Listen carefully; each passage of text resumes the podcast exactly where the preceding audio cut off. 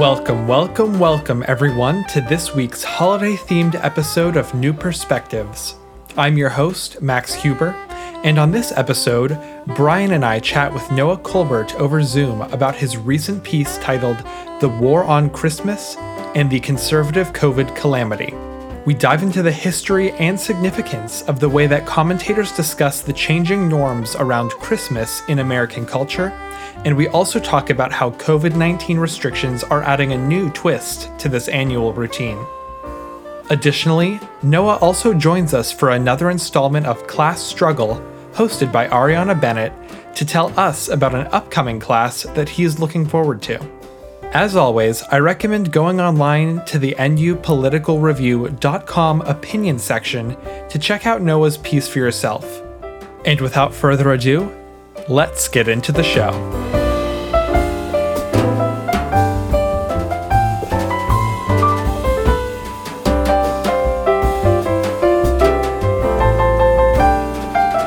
Welcome, everyone, to this week's episode of New Perspectives. I'm your host, Max Huber, and on this week, Brian and I are talking with Noah Colbert about his recent piece about the war on Christmas and how COVID 19 is impacting that war. Brian, if you want to go ahead and introduce yourself. Hi, Max. Thanks for having me on again. My pronouns are he, him, his. Uh, I'm a poli sci student, and I am another producer here at Nooper. Fantastic. And we're very excited to have Noah on this week. Noah, if you want to introduce yourself to everyone. Hi, I'm Noah Colbert. I am a first year mathematics and political science major. My pronouns are he, him, his, and I am a contributor at Nooper. Fantastic. Well, we're really glad to have you on the show this week to talk about the war on Christmas. And before we kind of get into your article, which is all about the history of the war on Christmas and how COVID 19 is impacting that, I was hoping you could tell the people listening a little bit about what the war on Christmas is, what it means, and kind of why you decided to write about it. Well, the war on Christmas is sort of nebulously defined, but a lot of its strength and its allure like comes from the fact that it's nebulously defined because it's like that a lot of people can ascribe different meaning to it and you can it's really hard to refute its existence if you make it that broad but to like give a broad definition the war on christmas is basically the idea that there are powers that be that are waging a war on the faith of Christianity and specifically the Christmas holiday.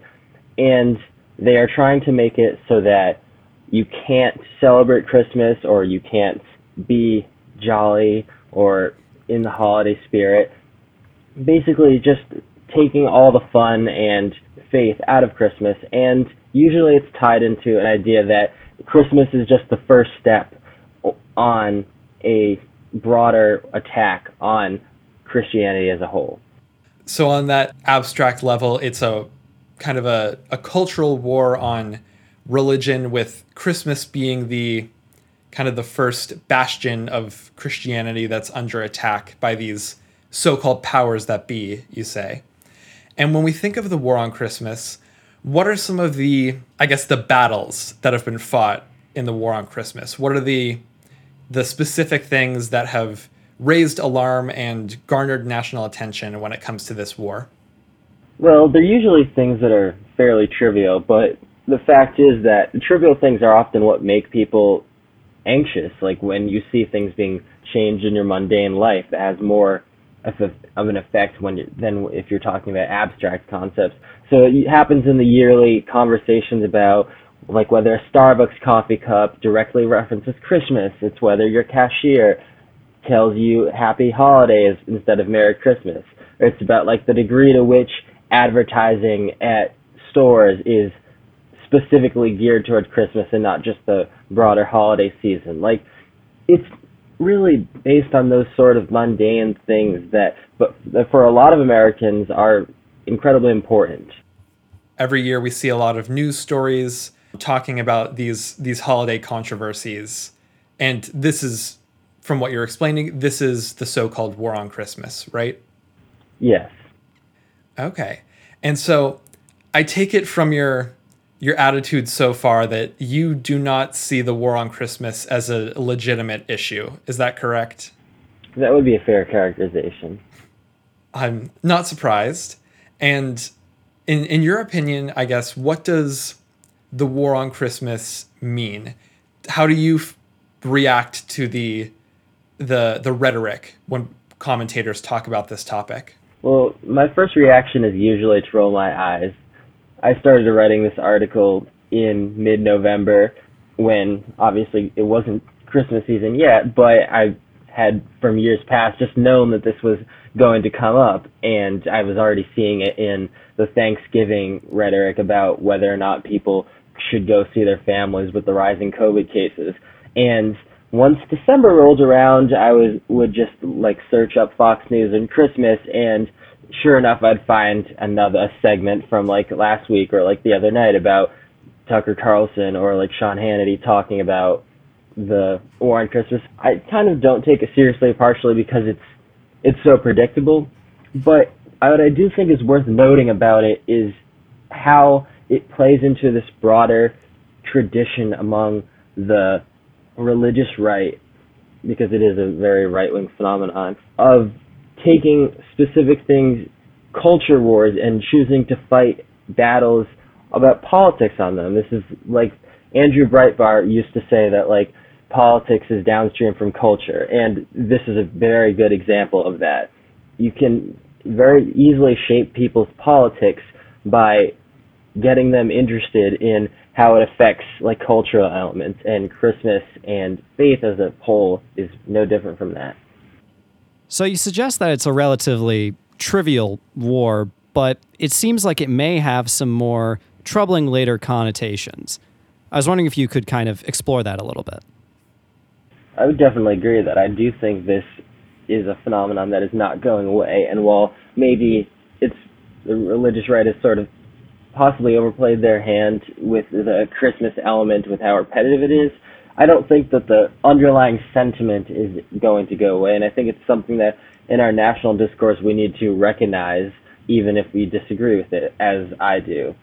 See, it's indicative of broader ideas in the religious community that they have been marginalized in a certain way, and it's been an idea that's been around for like the last half century and it's been exacerbated by like growing acceptance of other religions or the increasing like atheism in the country and just secularization is these have all been things that have sort of alienated people on the right the religious right specifically and made them feel like they have been victimized in a certain way. And that i believe is why we see certain things like the war on christmas.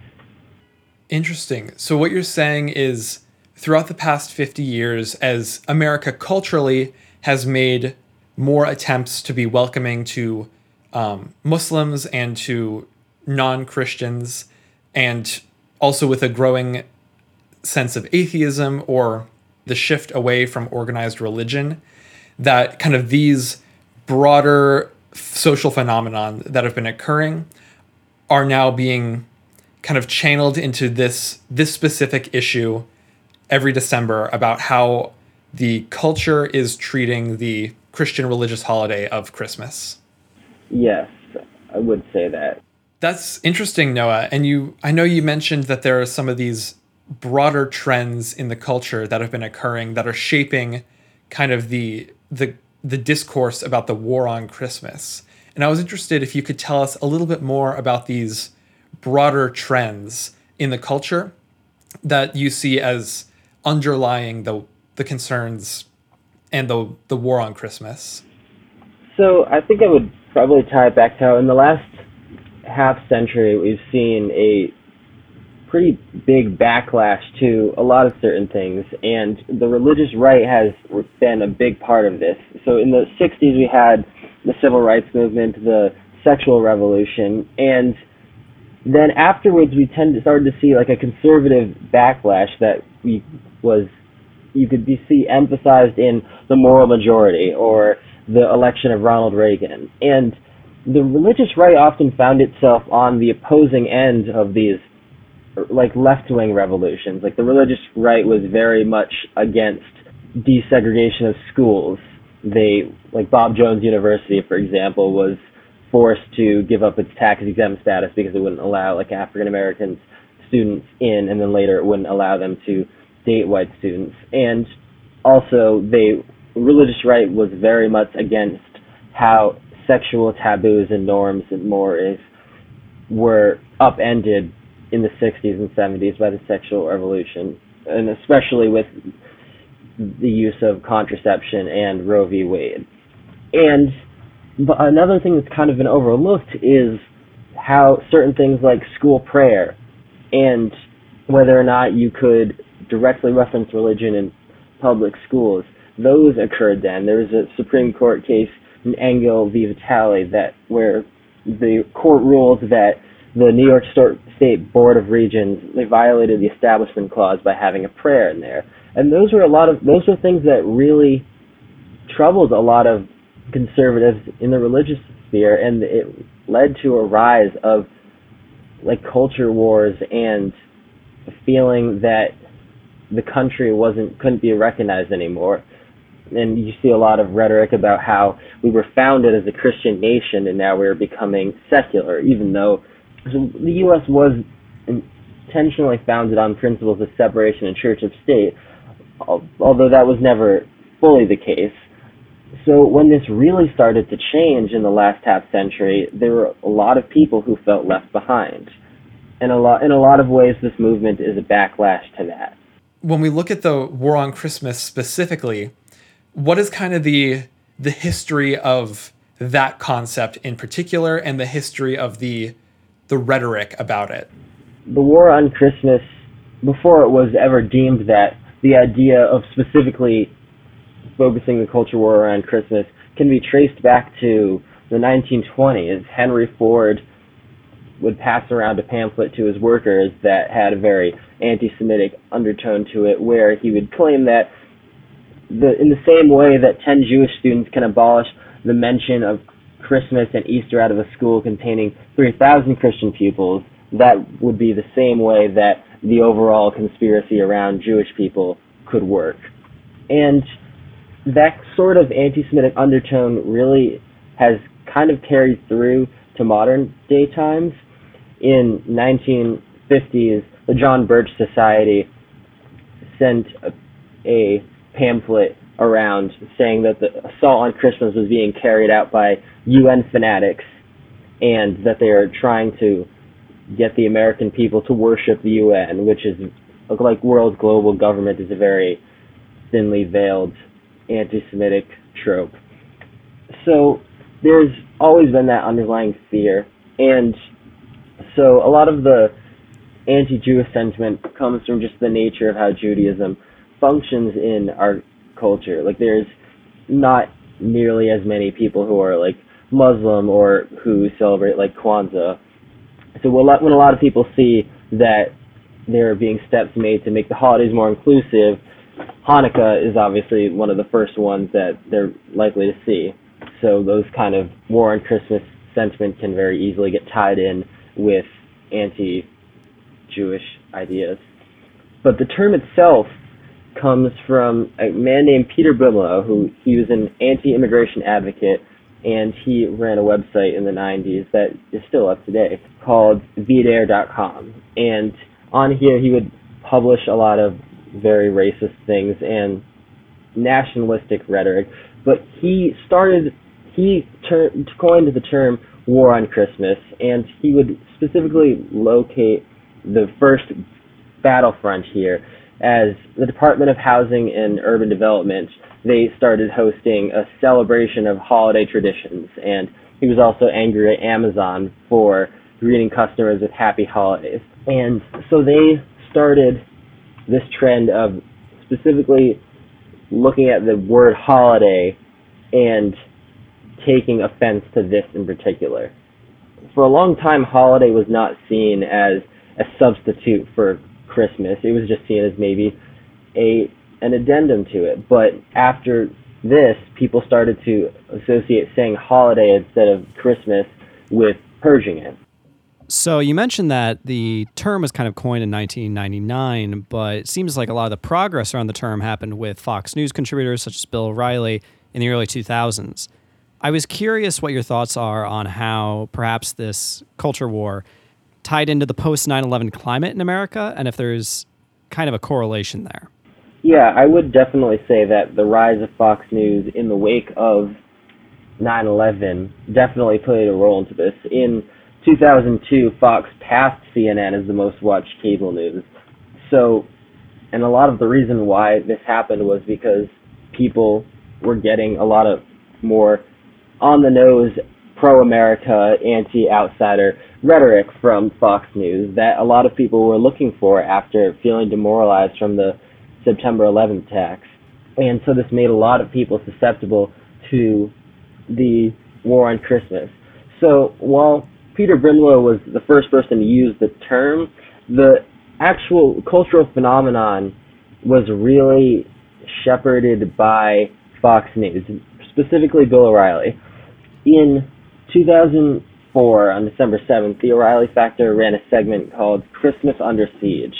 And in it, he mentioned a few things that had happened that were indicative of a broader trend of what he called secular progressives, who were using Christmas as a way to start their trend of trying to push gay marriage and abortion and drugs down the throats of Americans. And he like mentioned things like in New York, Michael Bloomberg they called the Christmas tree the holiday tree, or in Denver, religious floats weren't used.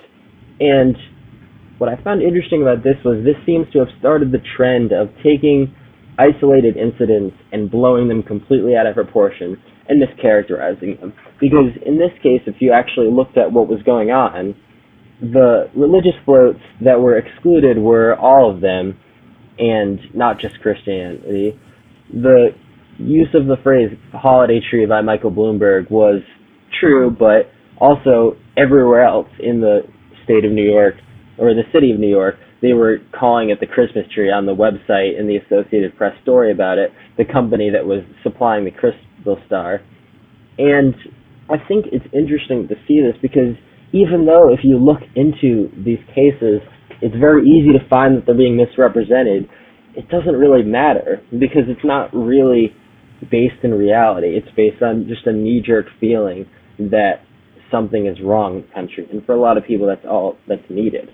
That's a very interesting point about the way that this these issues have been used not as kind of subject matters to be analyzed on their own merits, but as rhetorical tools that you're you're saying that the a lot of right wing commentators are using as part of their rhetorical tactics to raise concerns about other broader things that they see as cultural issues, like um, the legalization of same sex marriage and the presence of religion in schools and public buildings. So Noah, moving on from I guess the origins of the the war on Christmas and the origins of that term, what are some of the the more recent battles that have been fought as part of this war, say in the past decade or so? Well, so in my piece, I kind of try to like section off these two parts of it. I would say like like I call that earlier stuff Bill O'Reilly and like the previous stuff like the Ghost of Christmas Outrage past and what I would deem like the Ghost of Christmas Outrage present is things that have happened in the last decade where especially during the Obama administration and then later into the Trump years, how the war on Christmas has been very malleable to cultural issues. So in 2013, there was a lot of discourse going around about like black and white relations, like race relations, and this kind of spills into the war on Christmas. So the war on Christmas has gone pretty far into the current decade, and I'm pretty sure it will continue. So now that we've outlined the a little brief history of the war on Christmas, that begs the question who's winning the war on Christmas? It's 2020, about 100 years after Henry Ford first kind of raised these concerns, as you mentioned. And so, who's winning the war on Christmas? Well, it's a very interesting question because, again, like I said overall about the war on Christmas, you can't really answer the question, and that's kind of the point. So in 2016, Bill O'Reilly told us that the war on Christmas was won by the good guys, but the insurgents are here. So we've sort of we're locked in like this Orwellian like total war where we've both pulled out, but we still need to be there in some way, and we also are still fighting it, but we did win. You can't answer the question, and that's kind of the point. You since the conflict was never really based in an actual fact, they comment the commentators that push it can both say that it's been won, but they can also continue to say that you have to keep fighting it. And the fact that it keeps coming up every year kind of shows that it hasn't really been won, but it's still an effective tool. So we'll keep trotting it out every year. So essentially, the war on Christmas it can never be won because once once the war is over, then the cause is gone, and that that rallying cry goes away. Essentially, I guess you could phrase it that way. I would probably say that the cause itself isn't really the Christmas, and that's part of why it can never be won. The cause is a broader culture war, and since you can't win the culture war by getting enough stores to say Merry Christmas and getting enough schools to start doing school prayer, then the issue is never going to really go away. One other point you bring up in your article is about how in 2020, with the COVID 19 pandemic still in full force in America, how that is changing the ways that people can responsibly celebrate Christmas. And your point in the article is that you are somewhat predicting and somewhat explaining how this fact is being used as a talking point in the war on Christmas. So, Noah, could you tell us a little bit about what some of the commentators are saying about how COVID 19 gathering restrictions are impacting Christmas and people's ability to celebrate it, and how this factors in to the war on Christmas? So, this kind of gets into why I was motivated to write the piece because while I was interested in how this thing happens every year, this year there was something that was fairly new, and obviously it was COVID 19. So, right now our country is in a really bad spot. We have, as of this taping, like a like over 260,000 people dead, and it will be a lot more when we reach the time it gets released. And there are a lot of things that we could be doing to try to stop that, but one of them is going to be restricting gatherings. And in December, obviously, a lot of people are getting together to go celebrate Christmas. And this year, while a lot of people are like reasonably concerned about doing that, a lot of people don't want to change their lifestyle. They want to be able to do what they've always done, which is go see their grandma or see their relatives, and they're tying the this reality of dealing with a pandemic and saying that it's simply being used as a front to try to take away Christmas because liberals have always hated Christmas. And I really wanted to look at how this like was just really nothing more than the war on Christmas reinvented for COVID. So essentially, what we're kind of concerned about here is what was a trivial quote unquote war might actually have some of its first fatalities this year, in a way. Yeah, that would actually be a perfectly good way to put it, considering that this winter is the first full winter that we're going to have when COVID is really a big problem. Obviously, it was around last year at this time, but we had barely any cases in America. Now we have like almost a fourth of the world's cases, even though we're not nearly as much of the population.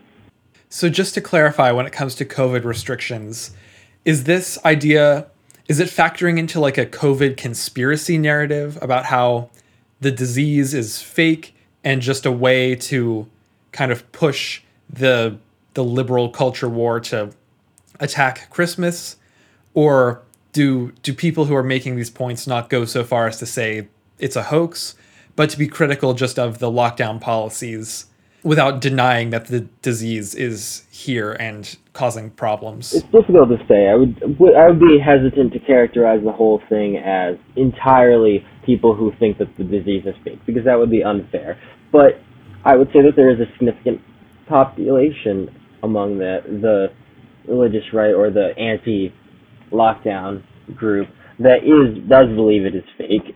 I think to kind of jump in and answer your question, Max, a lot of people do actually have some awareness that's a real concern, but in religious communities, speaking as someone who spent some time uh, as a believer myself, there is a belief, A, firstly, that you will be protected. Faith will protect you. If you're meant to get it, you'll get it. But if you're not meant to, well, the good Lord will make sure you're okay. I think that's a very real concern. And then the second part, and I'm almost curious what Noah thinks as part of this war on Christmas, is sort of a acceptable losses narrative that if it has to be done for the faith, it has to be done. But that's me kind of speaking as someone who hasn't examined these communities and these elements of rhetoric as recently. Yeah, it's very it's very much tied into like the what are we willing to lose or the like the cure can be worse than the disease. Back in the back this summer there was a poll I believe that said that I think 58% of Republicans believed that the amount of COVID deaths in the country was acceptable. And at that point, we were at like, I can't remember, we were well over 100,000. We might have been at like 150,000. But overall, I think it's interesting that you bring up like the if I get it, I get it elements because what it reminded me of, I hadn't thought of it before, is like how in many communities of faith, they like will reject medicine because they think it interferes with divine will. And I guess you could say that this is another manifestation of that. Well, no, as we kind of get towards the the close of this week's episode, I guess the last thing I kind of want to to pick your brain about is, you know, as we are approaching the holidays very rapidly, is there a, a message that you want to share about the state of Christmas and the state of holidays that perhaps is a little bit more uplifting than what we've been talking about so far? I would just like to say that, well, if you possibly believe in the war on Christmas, I probably can't change your mind, but I would just like to put forth that there is a lot of evidence that shows that Christmas doesn't face a big threat, and moreover, that a lot of people are just as tolerant of Christianity and Christmas as they have been before. A lot of people are just simply not interested in caring about how they get greeted by grocery store clerks. So, so that is the majority of Americans. And I would point to how every year we have this phenomenon called the Christmas creep, where we're seeing holidays and Christmas be advertised more and more and more. And like if we were going around trying to ruin Christmas, you'd think that we wouldn't be having it advertised so early that you can like buy eggnog in like September. And According to a Gallup poll in 2019, 93% of Americans celebrate Christmas. And now, I would point out that not all of those people are celebrating it as a religious holiday, but that is an example of how people are being influenced still by Christian holidays and culture, even if they don't necessarily subscribe to its beliefs. Well, on that note, we're going to wrap up this week's episode of New Perspectives. And please make sure to stick around for this episode's installment of Class Struggle with Ariana Bennett coming up very quickly.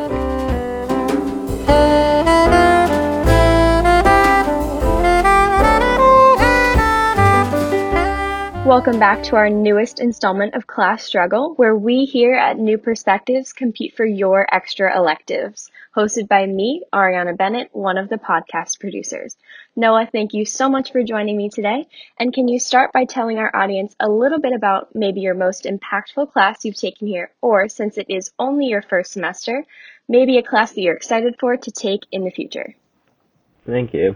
I wanted to talk about a class that I'm taking over the winter break. It's an intersession class called Monumental Nationalism. I was very lucky to be able to get into it considering last Monday the courses opened up in the middle of the day and they were all filled within half an hour.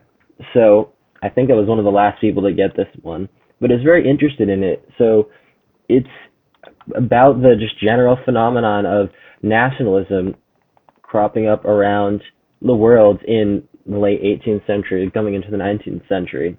And part of what piqued my interest into it was I read a book this summer called Age of Anger by an Indian author, Pankaj Mishra, and I would recommend it. And his book was talking a lot about how the resurgence of like reactionary and right wing politics around the globe can be attributed to very similar forces within countries. And one of those big forces was nationalism.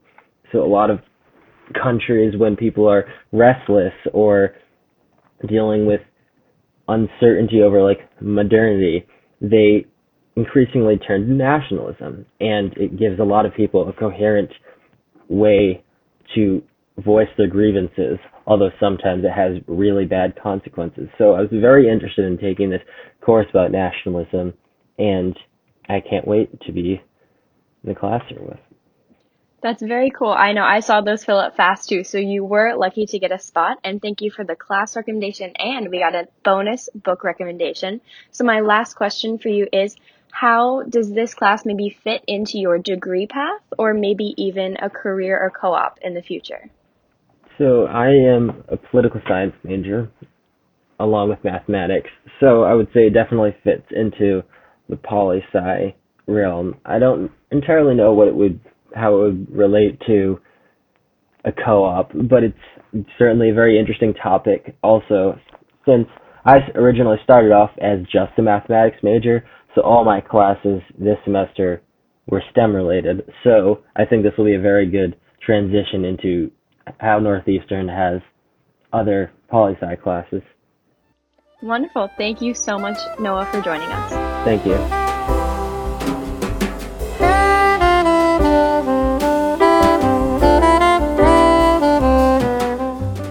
You so much for listening to this week's episode of New Perspectives.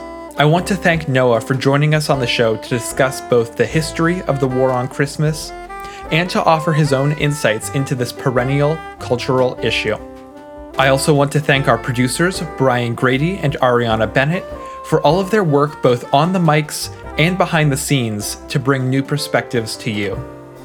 Make sure to check out nupoliticalreview.com for more from Noah and all of the other great writers contributing to NUPR. If you're a Northeastern student looking to be a guest on the show, feel free to email us at nuprpodcast at gmail.com. We're always looking for new guests, and we'd love to have you on the show. Additionally, if you're interested in publishing an article with NUPR, check out the submission link at the top of nupoliticalreview.com. Thank you so much for listening to New Perspectives this year.